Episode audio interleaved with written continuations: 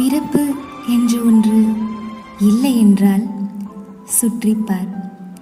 உன் அருகில் இருக்கும் யாவும் உன் கற்பனையில் கூட இருந்திருக்காது.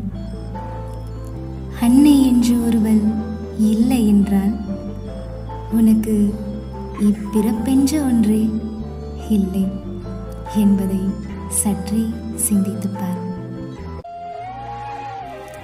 அன்பு என்ற ஒன்று இல்லை என்றால் அனைத்தும் இருப்பவன் கூட அனாதைதான்.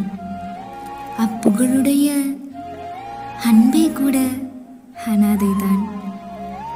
அன்னை என்ற ஒருவன் இல்லை என்றால். ஆண்டவன் என்ற ஒருவன் இல்லை என்றால் உயர் வாழ்க்கை என்ற ஒன்று இல்லை என்பான் ஆத்திகவாதி. அன்னை என்பவள் இல்லை என்றால் உயிர் வாழ்க்கை கூட இல்லை என்பான் மனித பிறவி.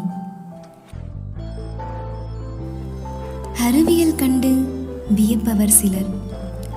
ஆன்மீகம் கண்டு வியப்பவர் சிலர். அறிவியலா ஆன்மீகமா? யார் தந்தது? என்று தெரியாமலே அன்னை என்ற உறவை கொண்டாடுபவர் பலர். அகண்ட வானத்திற்கும் எல்லையுண்டு என்பான் ஒருவன். ஆனால் அவள் அன்பிற்கு எல்லையுண்டு என்று மூடன் கூட நினைத்து பார்க்க மாட்டான். ஆசைகள் பல வகையுண்டு.